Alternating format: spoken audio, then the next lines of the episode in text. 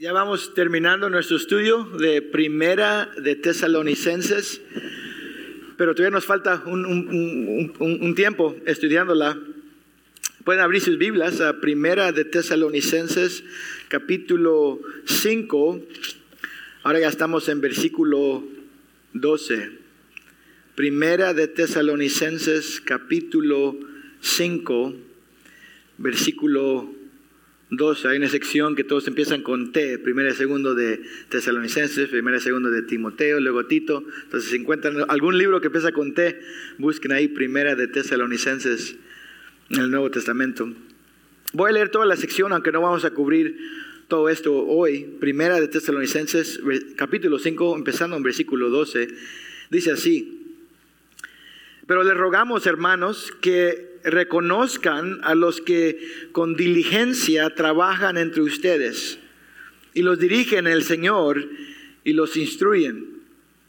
Y que los tengan en muy alta estima con amor por causa de su trabajo. Vivan en paz los unos con los otros. Les exhortamos, hermanos, a que amonesten a los indisciplinados animen a los desalentados, sostengan a los débiles y sean pacientes con todos. Miren que ninguno devuelva a otro mal por mal, sino que procuren siempre lo bueno los unos para con los otros y para con todos. Estén siempre gozosos, oren sin cesar, den gracias en todo, porque esta es la voluntad de Dios para ustedes en Cristo Jesús. No apaguen el espíritu, no desprecien las profecías, antes bien, examínenlo todo cuidadosamente, retengan lo bueno, absténganse de toda forma de mal. En el mes de diciembre, en el año 1787, un barco británico se salió de Inglaterra yendo al Océano Pacífico, a una isla al sur del Océano Pacífico. El barco se llamaba el HMS Bounty. El comandante era William Bly. Y la misión era sencilla, era tomar unas frutas tropicales para llevar a las colonias en el Caribe para dar más comida, especialmente para los esclavos.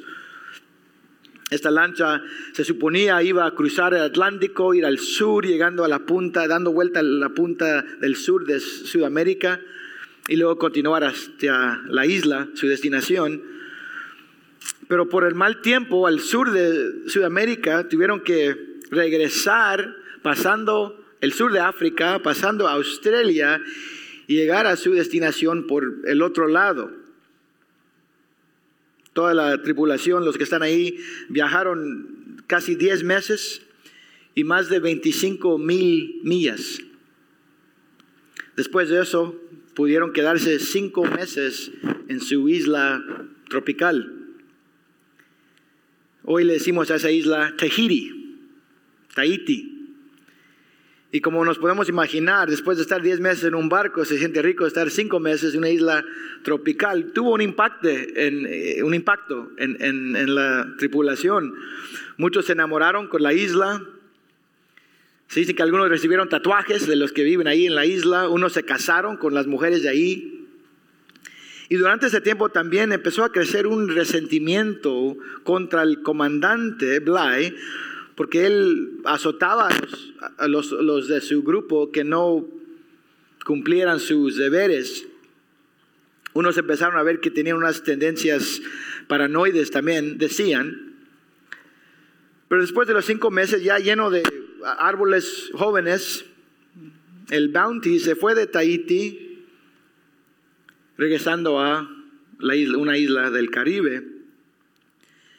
Pero después de tres semanas, el amor de los hombres para la isla y su animosidad contra el comandante terminó con perdón, it's not gonna work, huh? Estuvo pasando la semana pasada. Voy a cambiar el micrófono porque estaba.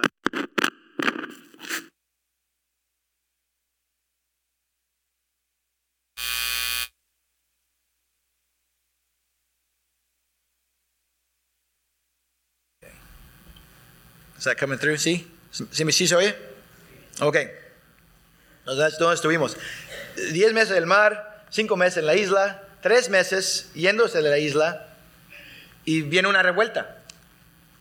El, uh, otra palabra, un, motín, creo que se dice en el mar, un motín. 26 miembros de, de, la lancha ahí tomaron ellos uh, control del barco.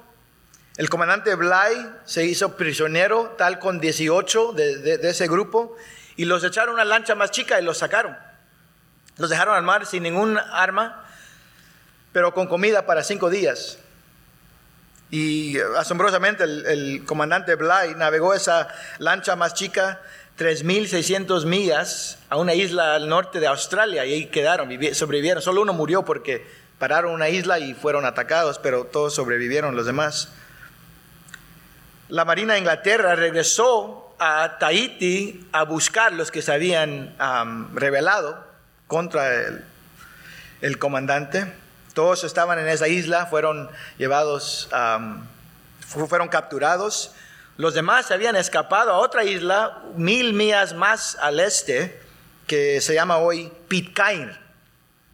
No, muchos, no es una isla muy conocida. Y ahí vivieron, ninguno los encontró. Veinte años después de que empezó esa misión, desde que, salieron de Inglaterra, 20 años después, una lancha americana llegó a esa isla, descubrieron una comunidad viviendo ahí, y esa comunidad incluía el único sobreviviente de esa, uh, de, esa revuelta original. Según ese hombre, la lancha, el Bounty, había sido quemada y por causa de conflicto interno y de enfermedades, todos los demás se habían muerto. Obviamente, eh, la HMS Bounty nunca cumplió su misión original. Creo que la mayoría de nosotros entendemos que para que un, que un, grupo pueda sobrevivir, se necesita una medida de unidad y de armonía. Se necesita una estructura a la cual todos dicen, así vamos a, obedecer. Una sociedad, una compañía, requiere eso para sobrevivir, para ser fructífero. Y esa estructura va a incluir una medida de autoridad. ¿Quién va a hacer las decisiones? ¿A quién se debe obedecer? Entendemos de que cuando la relación entre las, los que están en autoridad y los demás empieza a deshacerse, toda la estructura se va a deshacer también. Eso pasa en naciones, eso pasa en familias, eso pasa en compañías y tristemente también pasa en iglesias. Cuando la relación entre los líderes y los miembros se deshace, y ninguno va a hacer el, el, el, deber de tratar de componerlo, arreglarlo, no va a durar mucho esa iglesia y se va a destruir. Ya no va a ser eh, efectiva la iglesia en cumplir su misión verdadera. Parece que eso fue una de las preocupaciones de Pablo en escribir a la iglesia de Tesalónica. Externamente había el peligro de la persecución, quizá algunos se habían muerto por la persecución, pero internamente siempre había uh, el peligro de desunidad, de pleitos. Y, yo no sé qué tan severo era eso para ellos, ese peligro, pero es algo que Pablo habla casi al final de esta carta. Esta mañana solo vamos a ver versículos 12 y 13 de capítulo 5, y, y, y eso incluye una petición de Pablo hablando de la relación entre los líderes y los miembros de la iglesia. Esta es una exhortación mayormente. Él no lo dice como mandato, pero entendemos que es así. Hay otros pasajes que dicen lo mismo. Esta exhortación tiene dos aspectos. El primer aspecto se encuentra en versículo 12. Dice, pero le rogamos, hermanos, que reconozcan a los que con diligencia trabajan entre ustedes. Está hablando de darles honor. El segundo aspecto viene en versículo 13, dice, y que los tengan en muy alta estima con amor.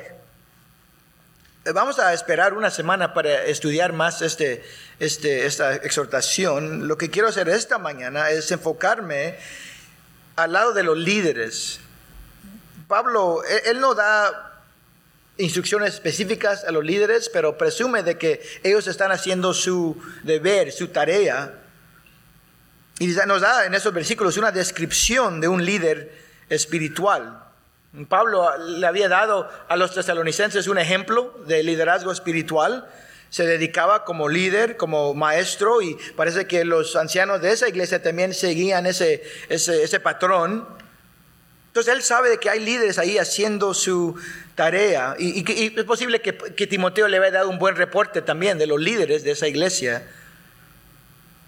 Pero ¿qué tipo de líder fue que Pablo esperaba en las iglesias? Pensando en el liderazgo hoy, quiero que ustedes piensen hoy en la gente que están bajo su liderazgo o por lo menos bajo su influencia. Los que somos esposos lideramos a nuestras esposas. Los, que somos madres y padres tenemos liderazgo sobre nuestros hijos. Los que son maestros en una escuela dominical o con los niños o con adultos, los, pastores también. Tenemos un nivel de, de liderazgo. El diseño de Dios es que todos podamos influir a los demás. ¿Cómo lo hacemos en una manera mejor? Espero que este mensaje, este recordatorio, sea un, reto, sea bueno para nosotros. ¿Cómo debemos dirigir a nuestras, como esposo, mi esposa, mis hijos? Pues podemos aprender del apóstol Pablo. También aún si usted dice, pues yo no soy líder en la iglesia, yo no soy líder en la sociedad, en mi trabajo, no, tengo influencia sobre ninguno, por lo menos usted debe entender cuál es el papel de un líder, porque usted tiene una responsabilidad de, afirmar por lo menos los líderes de la iglesia. ¿Cuáles son las cualidades que Dios busca en un líder espiritual? Solo viendo versículos 12 y 13, déjenme compartir con ustedes esta mañana cuatro respuestas a esa pregunta. La primera respuesta es que Dios quiere una transpiración perseverante.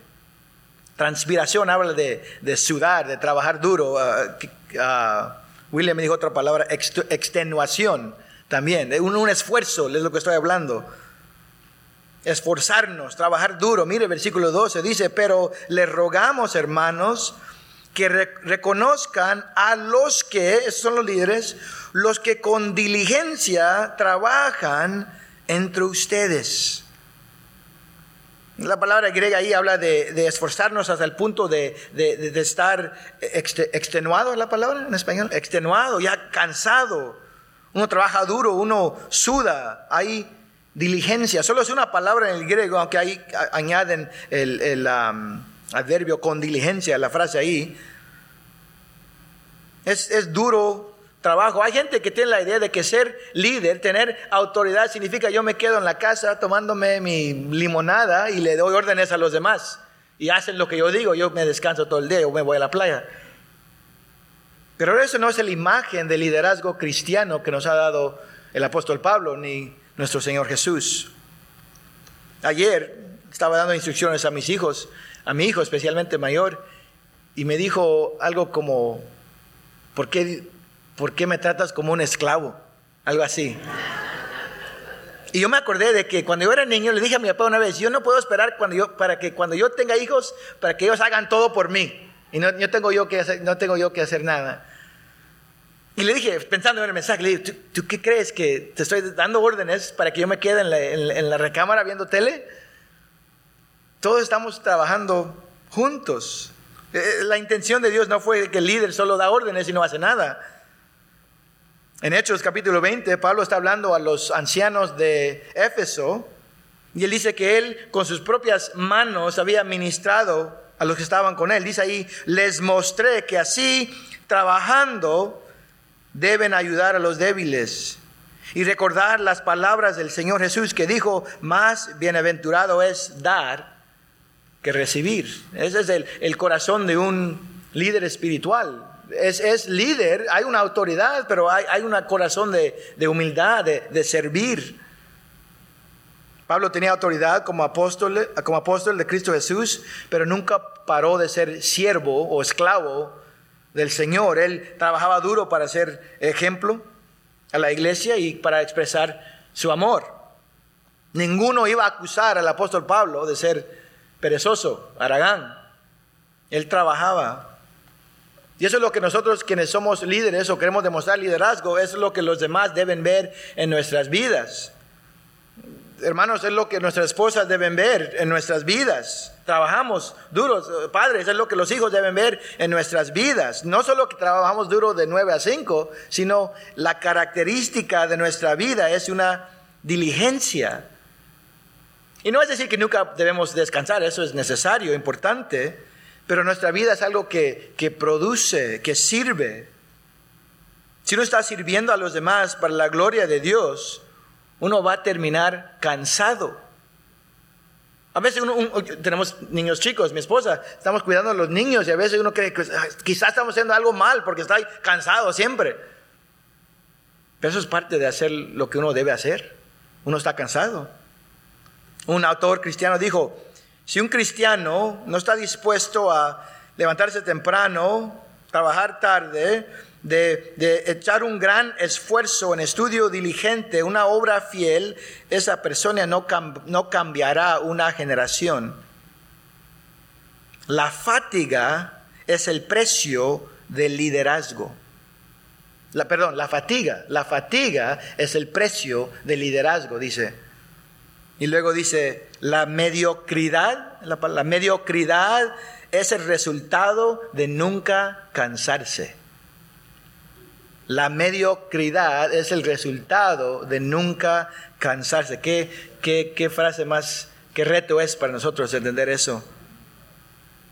Escuchen las palabras de Pablo, 1 de Corintios 15, 10. Él se está comparando con los otros apóstoles y él dice, por la gracia de Dios soy lo que soy y su gracia para conmigo no resultó vana. Antes bien, he trabajado mucho más que todos ellos, aunque no yo, sino la gracia de Dios en mí.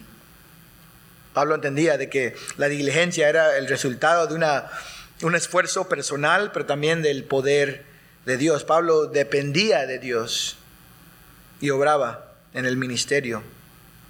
Hay una fatiga mental en el ministerio y también una fatiga física. Y Dios lo, sostenía.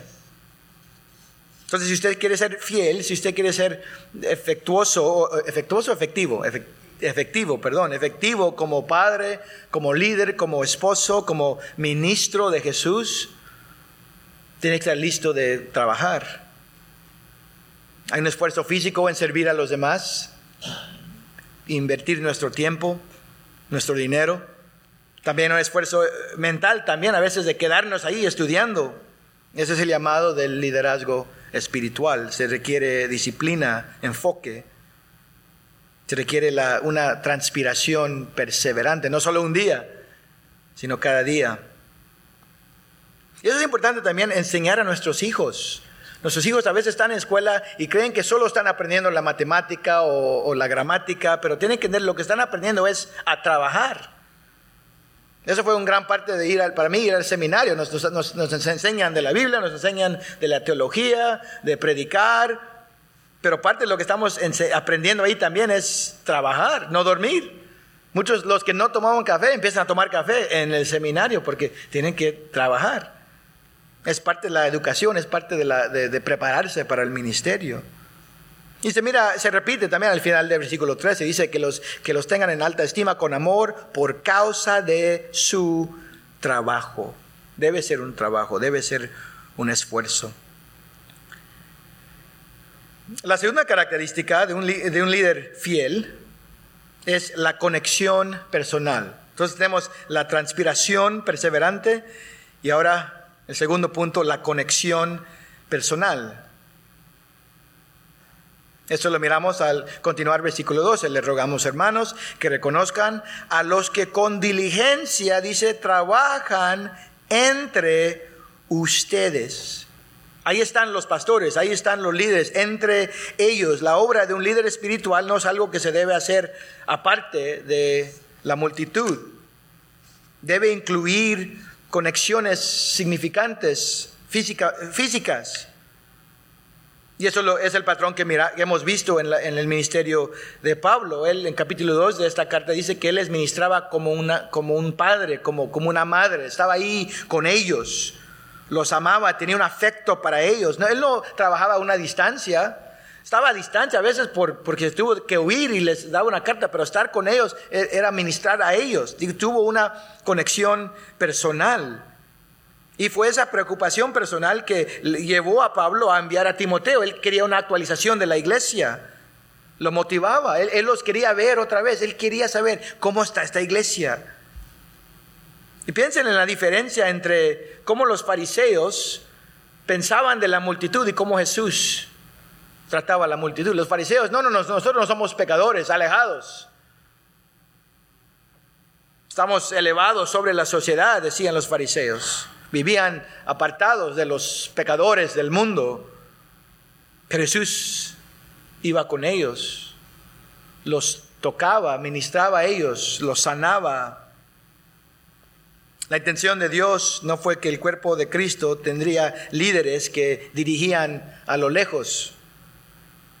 Él quiere conexiones personales, quiere que nos invertamos en las vidas de los demás. Hay, no sé, quizás han experimentado esto, pero hay seminarios, hay pastores que enseñan de que si uno quiere un ministerio eh, eficaz, debe, debe tener una distancia. Uno llama al pastor, no, hay que hablar con una secretaria, luego hay que hablar con otro, otra secretaria, a veces, una vez al año se puede hablar con el pastor. Hay grupos que enseñan eso, hay que mantener una distancia. Y ese es el contrario del corazón de un pastor verdadero. Eso es, una mentira del ministerio. No me acuerdo dónde lo oí por primera vez, pero hay un dicho que dice, un pastor debe oler a oveja. Está entre ellos, debe oler a oveja. Él no está ministrando solo por una compañía o una organización, Él está ministrando entre ellos, tiempo con ellos. Es, un pastor accesible, disponible. Ese fue el corazón de Jesús. Vino desde los cielos a estar con su pueblo y esa es la actitud que debemos expresar. Y es algo que es muy incomún, especialmente en nuestra cultura, por lo, por lo digital, la red que tenemos. Yo le doy gracias a Dios porque por, la red hay mucha más enseñanza que está yendo a partes del mundo que no tienen la palabra de Dios. Pero también hay mucha gente que ahora está, pudiera estar conectado con una iglesia local, pero por tenerlo en la radio o lo que sea, ya, ya no va. No, pues yo lo escucho y ese es mi pastor, el de la radio, el de la tele. Quizá es buen pastor, diría yo, pero no es su pastor. ¿Cuándo ha comido con él? ¿Cuándo se ha sentado a una mesa con él? ¿Cuándo ha,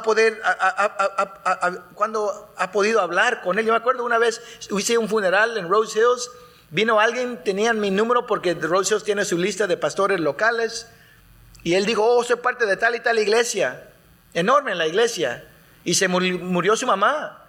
Él dijo, se murió mi mamá, pero yo no voy a llamar a pastor tal y tal. Y pensé yo, ¿por qué no es su pastor? Pero ya estaban muy alejados. Con esa distancia, ¿cómo va a poder la iglesia ver a la vida de un líder? ¿Cómo va a poder afirmar las cualidades personales de su vida?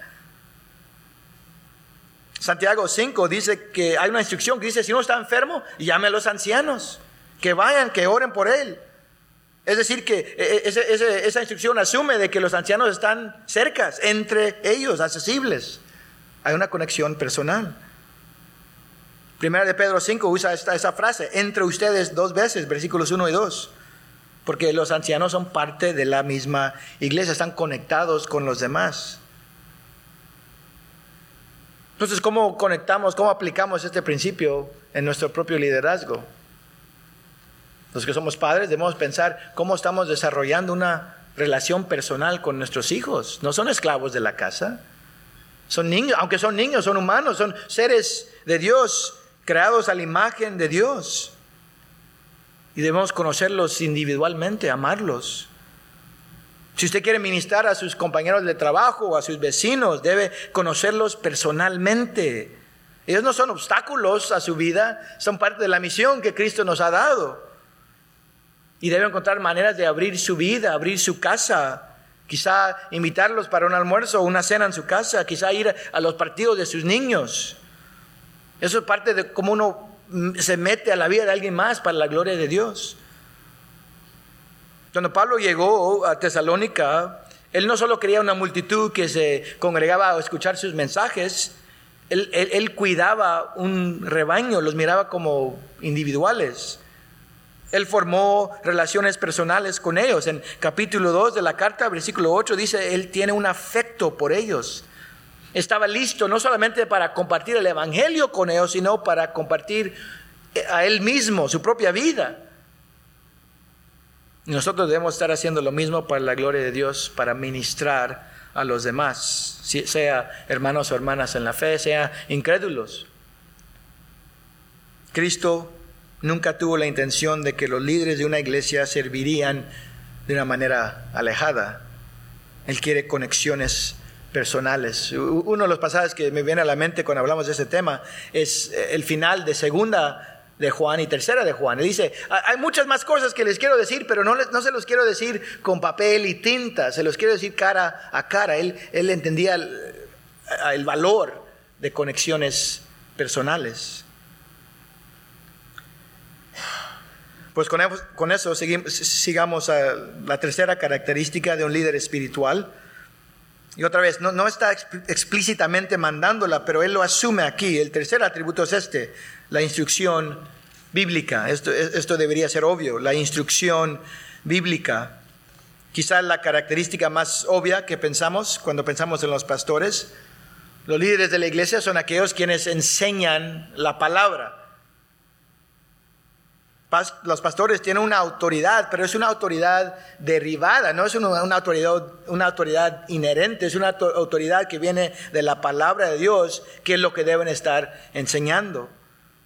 Versículo 12 continúa, los tesalonicenses deben reconocer a los que con diligencia trabajan entre ellos y los que los dirigen, dice ahí, en el Señor. Los dirigen, los instruyen. Pero dice ahí que lo hacen en el Señor. Eso se refiere a dos cosas. Primero, se refiere a la posición que, Cristo les ha dado en la iglesia. ¿Se acuerdan nuestro estudio de Efesios 4? Los pastores, los maestros, los apóstoles, ellos fueron don de Cristo a la iglesia para enseñar, para capacitar. De hecho, cada don espiritual es dado por el Espíritu de Cristo y es un regalo a la iglesia. Pero la segunda idea que se, contiene, que se contiene en esa frase en el Señor es el, el, extento, ¿es la palabra? El límite, voy a decir, el límite de la autoridad. El límite. La autoridad de un pastor, mi autoridad como su, uno de sus pastores, solo se termina donde se termina la palabra de Dios. Yo no voy a decirle, yo no tengo ningún derecho a decirle qué color debe pintar su casa o qué trabajo debe escoger. Yo hablo con autoridad cuando hablo de la palabra de Dios. Y cuando hablamos de un asunto donde la palabra de Dios habla claramente de eso o indirectamente habla, puedo hablar de eso, pero ahí termina, ese es el límite de mi autoridad. Si usted me viene a mí con una pregunta, que tengo una decisión, yo quiero agradar a Dios, ¿qué debo hacer yo? Yo no tengo libertad de estar dándole mi opinión. Si lo hago es como, como un amigo o algo, pero no con autoridad. Yo tengo que ir a la palabra de Dios. Esta es la autoridad. Mi papel es que nosotros juntos lo podamos entender y luego aplicar a nuestra vida. Cada padre va a enseñar las cosas a sus hijos, hay cosas que enseñamos, cuáles equipos debemos seguir, cómo jugar un deporte, cómo tocar un instrumento musical. Y cada, cada familia va a tener sus diferentes eh, énfasis en lo que enseña a sus hijos. Pero la única cosa que los padres no deben, no pueden negar es la palabra de Dios. E, ese es eh, eh, el deber de un padre. Efesios 6:4 dice que debemos criar a nuestros hijos en la disciplina y en la instrucción del Señor. En otras palabras, tenemos que enseñar a nuestros hijos este libro, no, somos, no, no solo como libro de teología o libro de historia, sino como libro que nos da la palabra de Dios. Quizás se acuerdan lo que vimos en capítulo 2 de esta carta. Versículo 13, Pablo dice, también nosotros, hablando de su equipo, sin cesar damos gracias a Dios de que cuando recibieron la palabra de Dios que oyeron de nosotros, la aceptaron, no como la palabra de hombres, sino como lo que realmente es la palabra de Dios. Ellos lo recibieron y ese Pablo nunca perdió esa mentalidad, ese es su deber, enseñar la palabra de Dios. Y lo hacía con autoridad, porque su responsabilidad era dar instrucción bíblica. Un pastor, me acuerdo una vez, dijo, Dios solo tuvo un hijo y lo hizo predicador. Ese era el papel del de Cristo. E, él sanaba, ministraba, amaba, pero dijo, vine a predicar, a proclamar. Enseñar la palabra de Dios es el aspecto vital del liderazgo espiritual. Eso, esa enseñanza pasa en un sermón, pasa en una clase, pasa en, en consejería y también pasa en conversaciones informales entre hermanos. Pero es el papel de un líder espiritual. Si leen los requisitos de un anciano, de un pastor, 1 Timoteo 3, Tito 1, dice el pastor debe ser apto para enseñar. Tito 1 dice que él debe enseñar la doctrina sana y defenderla contra la doctrina falsa.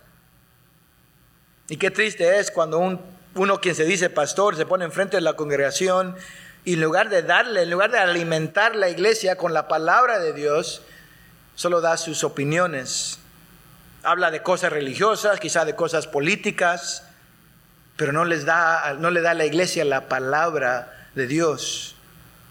Sabemos que hay temas eh, bíblicas que se van a conectar con cosas cotidianas, cosas de la política, pero la iglesia no fue puesta aquí como una entidad política, fue puesta aquí como algo celestial para darle al mundo la verdad. Somos, dice 1 Timoteo 3, columna y baluarte de la verdad. Es el llamado de la iglesia y eso es lo que nos hace distinto en el mundo. Entonces eso es lo que los líderes deben hacer también, es dar una instrucción bíblica. La última descripción de un líder espiritual es esta, la corrección vigilante. Entonces tenemos la transpiración perseverante, la conexión personal, la instrucción bíblica y número cuatro, la corrección vigilante. Yo como padre no solo le puedo dar instrucciones a mis hijos, no toque la estufa, no toque el, enchufe y luego les dejo hacer lo que quieran. Tengo que cuidarlos, tengo que ser vigilantes, parte de ser, especialmente en, los años principios. Ayer estuvimos en una fiesta de cumpleaños y como siempre, viene el tiempo de la piñata. Y entendemos que le decimos, ok, ok, todos los niños están aquí, ninguno va a correr a agarrar dulce hasta que le digamos que puede entrar a agarrar dulce. Y se, se dice a los niños, pero como 10 una, o 12 niños, le decimos porque sabemos que el que está pegando ni se da cuenta, empieza a pegar y un niño le puede dar, ¿verdad? Pero aunque le dimos ese aviso a los, a los niños, aún estamos viendo, ¿verdad? Porque los niños a veces no toman en cuenta lo que está pasando. Mi, cuñado tuvo que meterse a, parar el que tenía el palo porque no miraba y los niños no se detuvieron. De dulce ahí a la carrera. Esa es una imagen de un, padre vigilante, está viendo. E, esa idea de, vigilar, de, de, corregir, de cuidar, es lo que se viene al final del versículo 12. Ellos son los que dirigen el Señor y los que eh, no había la semana que dice instruyen, pero Reina Valera dice os amonestan. Y, yo prefiero esa traducción. Está hablando de una amonestación. Una amonestación es un, aviso, es una corrección, es, es, empujar a alguien para que regresen al rumbo correcto. El verbo griego aquí es nuteteo. Nuteteo es una combinación de dos palabras griegas. Nus significa la mente mí significa poner algo en su lugar. Nuteteo es poner la mente en su lugar correcta. ¿Qué padre no le ha dicho a su, hijo? ¿qué, está, ¿Qué estuviste pensando? Esa es la idea aquí. Alguien está desalineado, no pensando en lo que deben pensar. Y tenemos que corregir. Tenemos que darle una precaución. Tenemos que avisarlos para su propia protección. Es el corazón de un pastor. Si una abeja está en peligro, está desviándose a un, a un riesgo, el pastor se levanta y se va. Y no lo hace como una autoridad, no lo usa justificándose eh, a él mismo, lo hace con mansedumbre, con amor, como un padre que anda viendo a su hijo y casi se va, su hijo chico va se va a parar en un hoyo y lo, lo jala. Es con amor para protegerlo. Es lo que nos dice Gálatas 6. Debemos restaurar a alguien en un pecado con, con un espíritu de mansedumbre. Es el corazón de Cristo Jesús. En las semanas que vienen vamos a ver que esta, esta obra de corregir, de amonestar, es el papel de todos los cristianos en la iglesia. Pero es una obra específicamente y especialmente importante para los líderes de la iglesia. El ministerio de, liderazgo cristiano es un ministerio de amonestar, de, proteger, de cuidar, de vigilar para el rebaño. El que no quiere meterse a proteger o avisar a alguien de un peligro, a veces dice, no, pues no lo quiero molestar. Pero eso es falta de amor. Y me acuerdo ver un video, alguien estaba tocando la puerta del vecino a las 3 o 2 de la mañana. Una mujer está afuera, fría, está fría. Mira, en una cámara, de, esa cámara que pone ahora en el, en el, ah, en el doorbell. Esa cámara está con fría y pegando la puerta así, y ninguno contesta y pegando la puerta, no, no, no, no para. Y uno decía, no, pues, ¿quién va a tocar en la puerta del vecino a las 2 de la mañana? Pero ella está diciendo, y la cámara dice, se está quemando su garage. ¿Y qué pasa si ella se queda en la casa? No, pues están durmiendo, no los quiero molestar. Eso no, eso no es no ser amable, eso es no tener amor. Eso es falta de, eh, falta de amor, de bondad, eso es un odio. Pues cuando nosotros nos apartamos de avisarle a alguien de su pecado o de la salvación de Cristo Jesús, eso es falta de amor. Debemos decirle a los que, los que no conocen, los que no, han, no se han rendido a Cristo, es el amor de Dios que nos, nos motiva a avisarles, usted está en un peligro. Usted es un pecador delante de Dios y le espera una eternidad de juicio. Porque ninguno, yo incluyo ninguno, alcanza la gloria perfecta de Dios. Pero el mensaje de Cristo es que un hombre ha alcanzado ese requisito perfecto. Y es el hombre Cristo Jesús, el Hijo de Dios. Él vivió la vida perfecta, Él es Dios en carne humana y no solamente vivió perfectamente al nivel, al estándar de Dios, sino murió bajo la ira de Dios, que Él no merecía, pero lo hizo por los pecadores. Y si usted se entrega a Él, si usted se aparta de sus pecados, si usted decide seguirle a Él, Él lo salva. Ese es el mensaje. El mensaje que Dios dice, de tal manera amó Dios al mundo, envió a su Hijo a ninguno le gusta oír que estamos haciendo, haciendo algo mal, ¿verdad? A ninguno le gusta oír eso. Pero lo hacemos en amor porque ese es el corazón de Jesús. Jesús expuso el pecado de la mujer samaritana que había tenido ya cinco esposos y con alguien más que no era su esposo. Él expuso su pecado, pero también le dijo de la promesa de la salvación en él, el Mesías. Los líderes espirituales deben amonestar, deben corregir, proteger a los que están bajo su cuidado. Y debemos hacer lo mismo para los que están bajo nuestra influencia. Si a usted le importa la iglesia, si usted quiere que nuestra iglesia sea saludable, efectiva en la misión, usted debe importar qué tipo de liderazgo tenemos. Y a usted le debe importar qué tipo de líder es usted. Al terminar, solo quiero leer los últimos versículos de Colosenses 1. Colosenses 1, versículos 28 y 29, también está escribiendo el apóstol Pablo. Entonces no nos debe sorprender que vamos a ver los mismos principios de lo que él ha mencionado. Los líderes espirituales deben amar al rebaño, deben, deben trabajar, obrar hay un esfuerzo, deben hacer conexiones personales, deben enseñar la palabra y deben con ternura, con mansedumbre, corregir y amonestar. Así lo pone Pablo, Colosenses 1, 28, 29. Está hablando, como su, está hablando de su papel como ministro de Cristo. Dice, a Él, a Cristo, nosotros proclamamos, amonestando a todos los hombres y enseñando a todos los hombres con toda sabiduría a fin de poder presentar a todo hombre perfecto en Cristo. Con este fin también trabajo, esforzándome según su poder que obra poderosamente en mí. Que ese sea nuestro corazón también. Oremos. Padre, te, pedimos perdón por nuestro, nuestra pereza. Muchas veces queremos que otros nos sirvan en lugar de que nosotros sirvamos a los demás. Perdónenos. Perdónenos por los tiempos que preferimos mantenernos alejados de los demás en lugar de hacer conexiones personales. Perdones cuando hay oportunidades de hablar de tu verdad, pero nos callamos.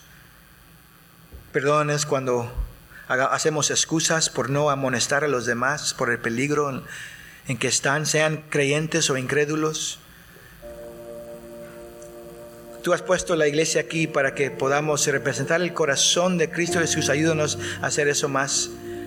Pedimos que tú obres en nuestros corazones y también en los corazones de los que no te conocen, a entender tu gran, tu gran amor, tu gran misericordia y el plan a recibir y aceptar ese plan de salvación que tú has dado en Cristo Jesús. Ayúdanos como esposos, como padres, a demostrar esta paciencia, este amor, esta ternura, este afecto a nuestras esposas, a nuestros hijos. Y pedimos que tú hagas a nuestra iglesia saludable y fuerte en el mensaje y en el corazón de Cristo Jesús. Te pedimos todo para su gloria. Amén.